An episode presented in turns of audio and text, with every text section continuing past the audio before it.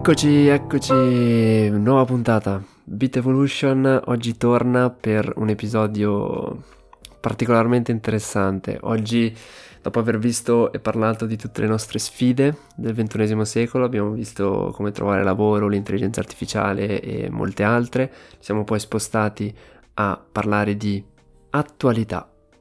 Ci concentreremo in uh, comprendere qualche dominio e capire un po' quali sono poi in realtà le applicazioni pratiche, dove siamo arrivati oggi, cosa ci aspetta poi in futuro per cercare di capire quanto queste sfide poi siano concrete, reali e visibili.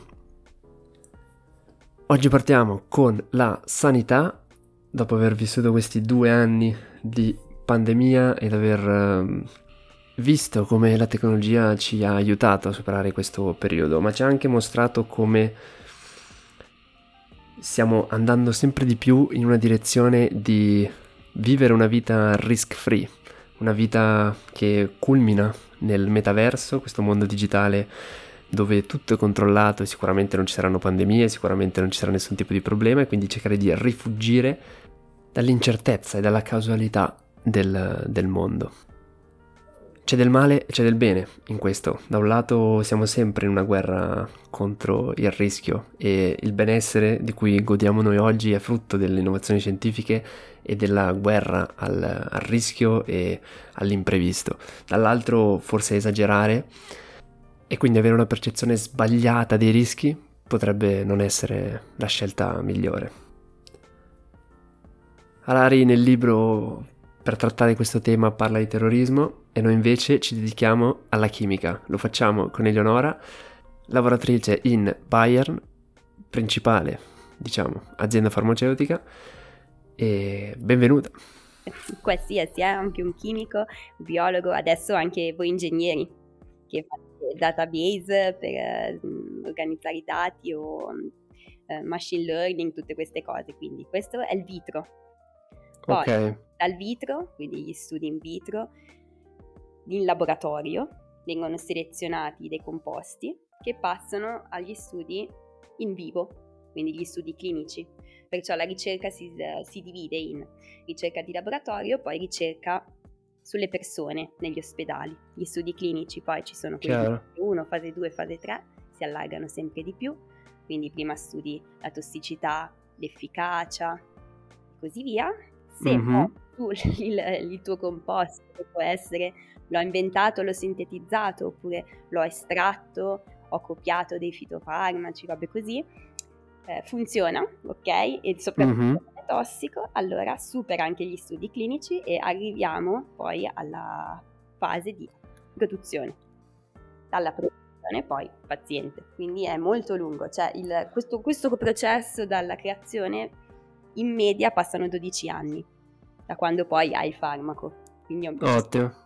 Incredibile, incredibile. Questo è estremamente interessante, collegato a, ed è la domanda principale per eh, collegarmi al tema fondamentale che vorrei trattare, trattare, oggi, che nasce da questo recente articolo scientifico, poi pubblicato su diverse, diversi giornali, diciamo, di settore, dove appunto sì, gli autori di questo, di questo articolo denotano la pericolosità um, dell'utilizzare del, dell'intelligenza artificiale, quindi diciamo uh, genericamente della tecnologia, nella fase uh, iniziale, cioè nella fase dove una serie di esperti si riunisce. Adesso non so come potesse avvenire uh, in passato, magari più sull'intuizione e la, la copia di quello che già si era fatto, quello che già si, si sa, però Uh, con l'intelligenza artificiale c'è la possibilità di introdurre un nuovo esperto, un esperto, una macchina sostanzialmente,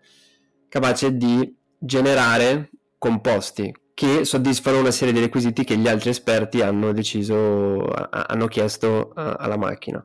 Questo non sconvolge, diciamo, il mondo, diciamo, ingegneristico, informatico, dove la capacità di generare qualcosa dal, dal niente, tra virgolette, che appunto queste intelligenze artificiali hanno dimostrato di essere in grado di fare, dal testo alle immagini a, a molte altre cose.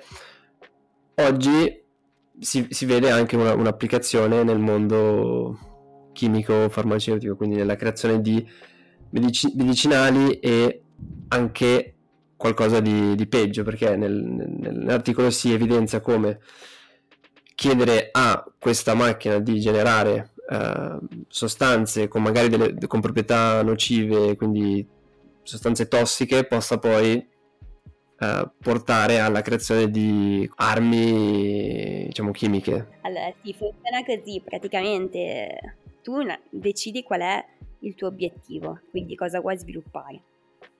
Esempio, l'articolo avevo, che mi hai mandato parla del, dell'acetilcolinesterasi, l'enzima che è presente nei muscoli, che regola il movimento dei muscoli. Quindi tu decidi, Chiaro.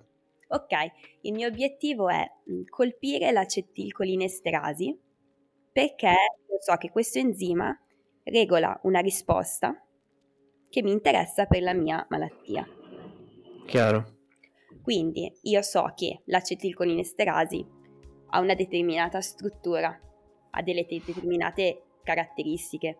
Quindi do questa struttura ai data scientist.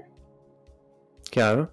Che utilizzando delle tecniche di 3D molecolare vanno a costruire delle intelligenze artificiali che creano in modo automatico delle molecole che possono interagire con quella struttura. Quindi prima mh, veniva fatto eh, banalmente dalle persone, cioè tu sapevi che quello era, era il recettore, quindi vedi se deve legarsi con questo determinato legame chimico, so che questo legame si lega e quindi provavi a sintetizzare.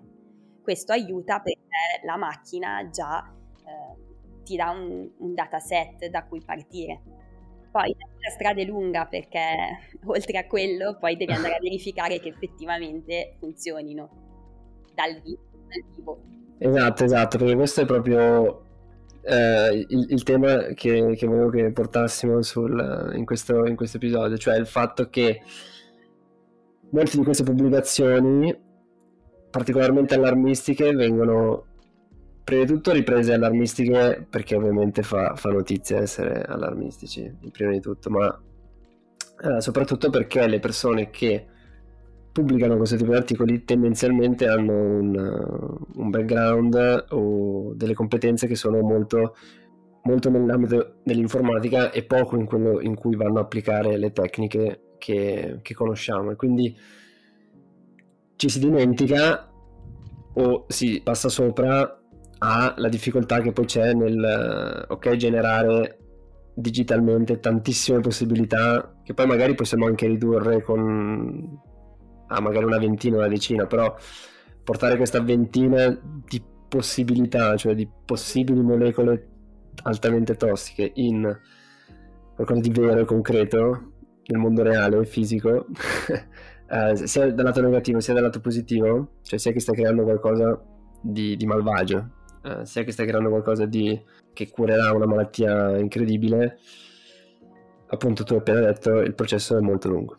no, no, esatto, hai esattamente colto il punto che è la, la, la, proprio la cosa che ho pensato dopo che l'ho letto, cioè mi sembrava un po' la scoperta dell'acqua calda, nel senso che uno, eh, tutte queste molecole, mettiamo anche che te ne trovo 100, tantissimi saranno falsi positivi Devo andarli a studiare in laboratorio, vedere se effettivamente in vivo hanno l'effetto che io suppongo abbiano solo sulla base di una struttura chimica, però poi all'interno dell'organismo i meccanismi biologici sono molto più complessi perché sono anche modulati da più vie.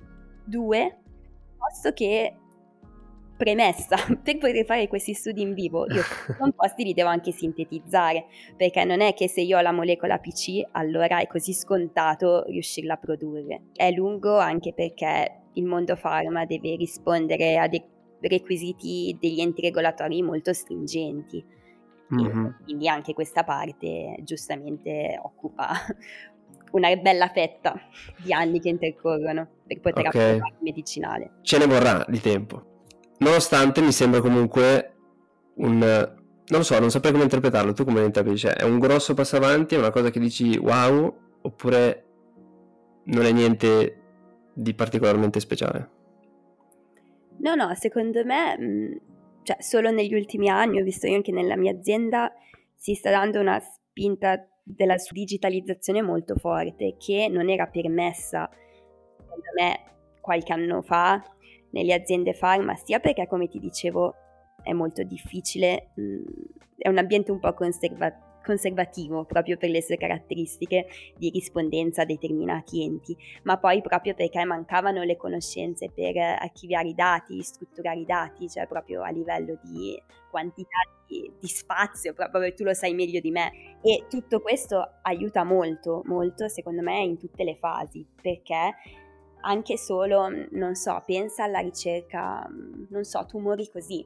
Avere dei database ben strutturati permette di conoscere tutti i recettori che i tumori esprimono le proteine e di conseguenza poter sviluppare dei possibili composti che agiscano in modo più mirato. Quindi sicuramente è, è un grande passo in avanti l'innovazione tecnologica. Cambia certo il primo step, quindi accorcia un po' magari lo studio in vitro. Poi le altre frasi sono comunque lunghe, però anche solo gli studi clinici, avere dei buoni sistemi che ti permettano di analizzare meglio i dati ti permette di ottimizzare anche queste fasi e quindi assolutamente è un gran vantaggio. Certo, certo. Questo è un, insomma, qualcosa da portare molto a casa quando si leggono notizie, eh, novità o situazioni allarmistiche ne, nelle varie feed dei vari social network. Spero che Bitevolution possa essere qualcosa dove imparare a filtrare notizie, ecco, almeno in questo, in questo ambito. Poi dai, se dobbiamo dirla tutta, cioè tutte le grandi scoperte hanno i pro e hanno i contro, dipende come li usi, cioè anche l'energia nucleare era una grande invenzione, poi sappiamo come l'ha applicata, oppure non lo so, cioè pensa che ne so anche agli antibiotici, quando li hanno scoperti alla fine dell'Ottocento hanno abbassato di brutto la, la mortalità perché la gente non moriva più. Poi se ne è abusato e ora c'è il problema opposto dell'antibiotico resistenza, quindi Cos'è successo? Praticamente i batteri, che per quanto non si pensi comunque sono intelligenti, eh, si sono evoluti, quindi hanno fatto una sorta di selezione naturale e hanno imparato a eludere gli antibiotici, antibiotici che andavano a ucciderli, andavano contro di loro.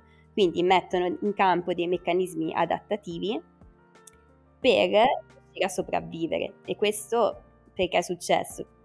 Per vari motivi, tra i principali vi è l'abuso, cioè l'utilizzo di antibiotici anche quando non servivano, utilizzo negli allevamenti animali, inquinamento del terreno, falde con gli antibiotici, quindi batteri più sono in contatto con un nemico, più hanno la possibilità di, di evolversi per resistere. Chiaro, chiaro, chiaro.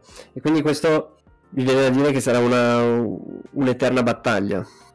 Ricordo gli antibiotici facessero un po' piazza pulita di tutti, o non è così? Dipende, poi ci sono antibiotici a più ampio spettro e altri più mirati. Sicuramente nel nostro corpo ci sono tanti eh, batteri anche buoni che fanno parte del, del, microbiota. Quindi quando tu ad esempio prendi un antibiotico perché devi prendere i fermenti lattici? Perché l'antibiotico ti va a uccidere un po' anche la flora intestinale, quindi tu ti prendi i fermenti così li rigeneri. Poi dipende, diciamo che ci, ci sono vari, la storia sarà testimone, può essere una fine catastrofica tipo c'è un batterio che non si riesce in alcun modo a battere, ci sono già dei batteri che sono multiresistenti e, e si muore, si muore perché non c'è una cura. Però la scienza va avanti, magari si scopriranno delle nuove terapie ancora più efficaci dei test diagnostici per poi avere degli antibiotici che tu prendi, l'antibiotico solo mirato per quel batterio che hai. Di sicuro è una grande emergenza. Cioè, fai che si stima che nel 2050, e siamo qui, si morirà di infezioni batteriche che di tumori o di diabete. Ah, Poi, ah, questo non lo sapevo. Sì, sì.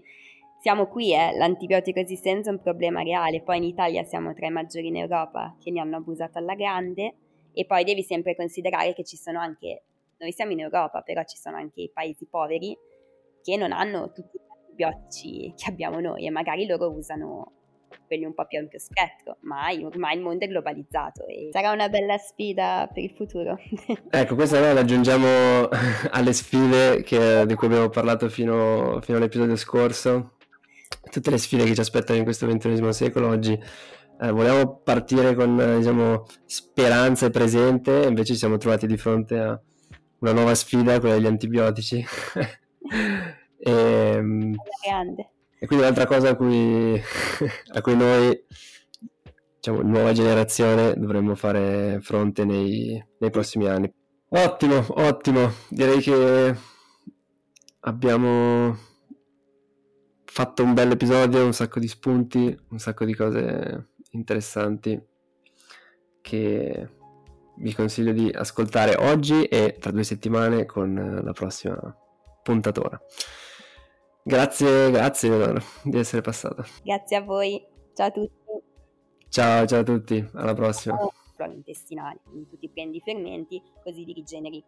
Poi dipende, diciamo che ci, ci sono vari, la storia sarà testimone, può essere una fine catastrofica tipo è un batterio che non si riesce in alcun modo a battere. Ci sono già dei batteri che sono multiresistenti e, e si muore, si muore perché non c'è una cura. Però la scienza va avanti, magari si scopriranno delle nuove terapie ancora più efficaci e dei test diagnostici per poi avere degli antibiotici che tu prendi, l'antibiotico solo mirato per quel batterio che hai. Di sicuro è una grande emergenza cioè, fai che si stima che nel 2050, e siamo qui, si morirà di infezioni batteriche che di tumori o di diabete. Poi, ah, questo lo sapevo. Sì, sì. Siamo qui, eh. l'antibiotico resistenza è un problema reale. Poi in Italia siamo tra i maggiori in Europa che ne hanno abusato alla grande. E poi devi sempre considerare che ci sono anche, noi siamo in Europa, però ci sono anche i paesi poveri che non hanno tutti gli antibiotici che abbiamo noi e magari loro usano quelli un po' più ampio spettro, ma ormai il mondo è globalizzato e sarà una bella sfida per il futuro.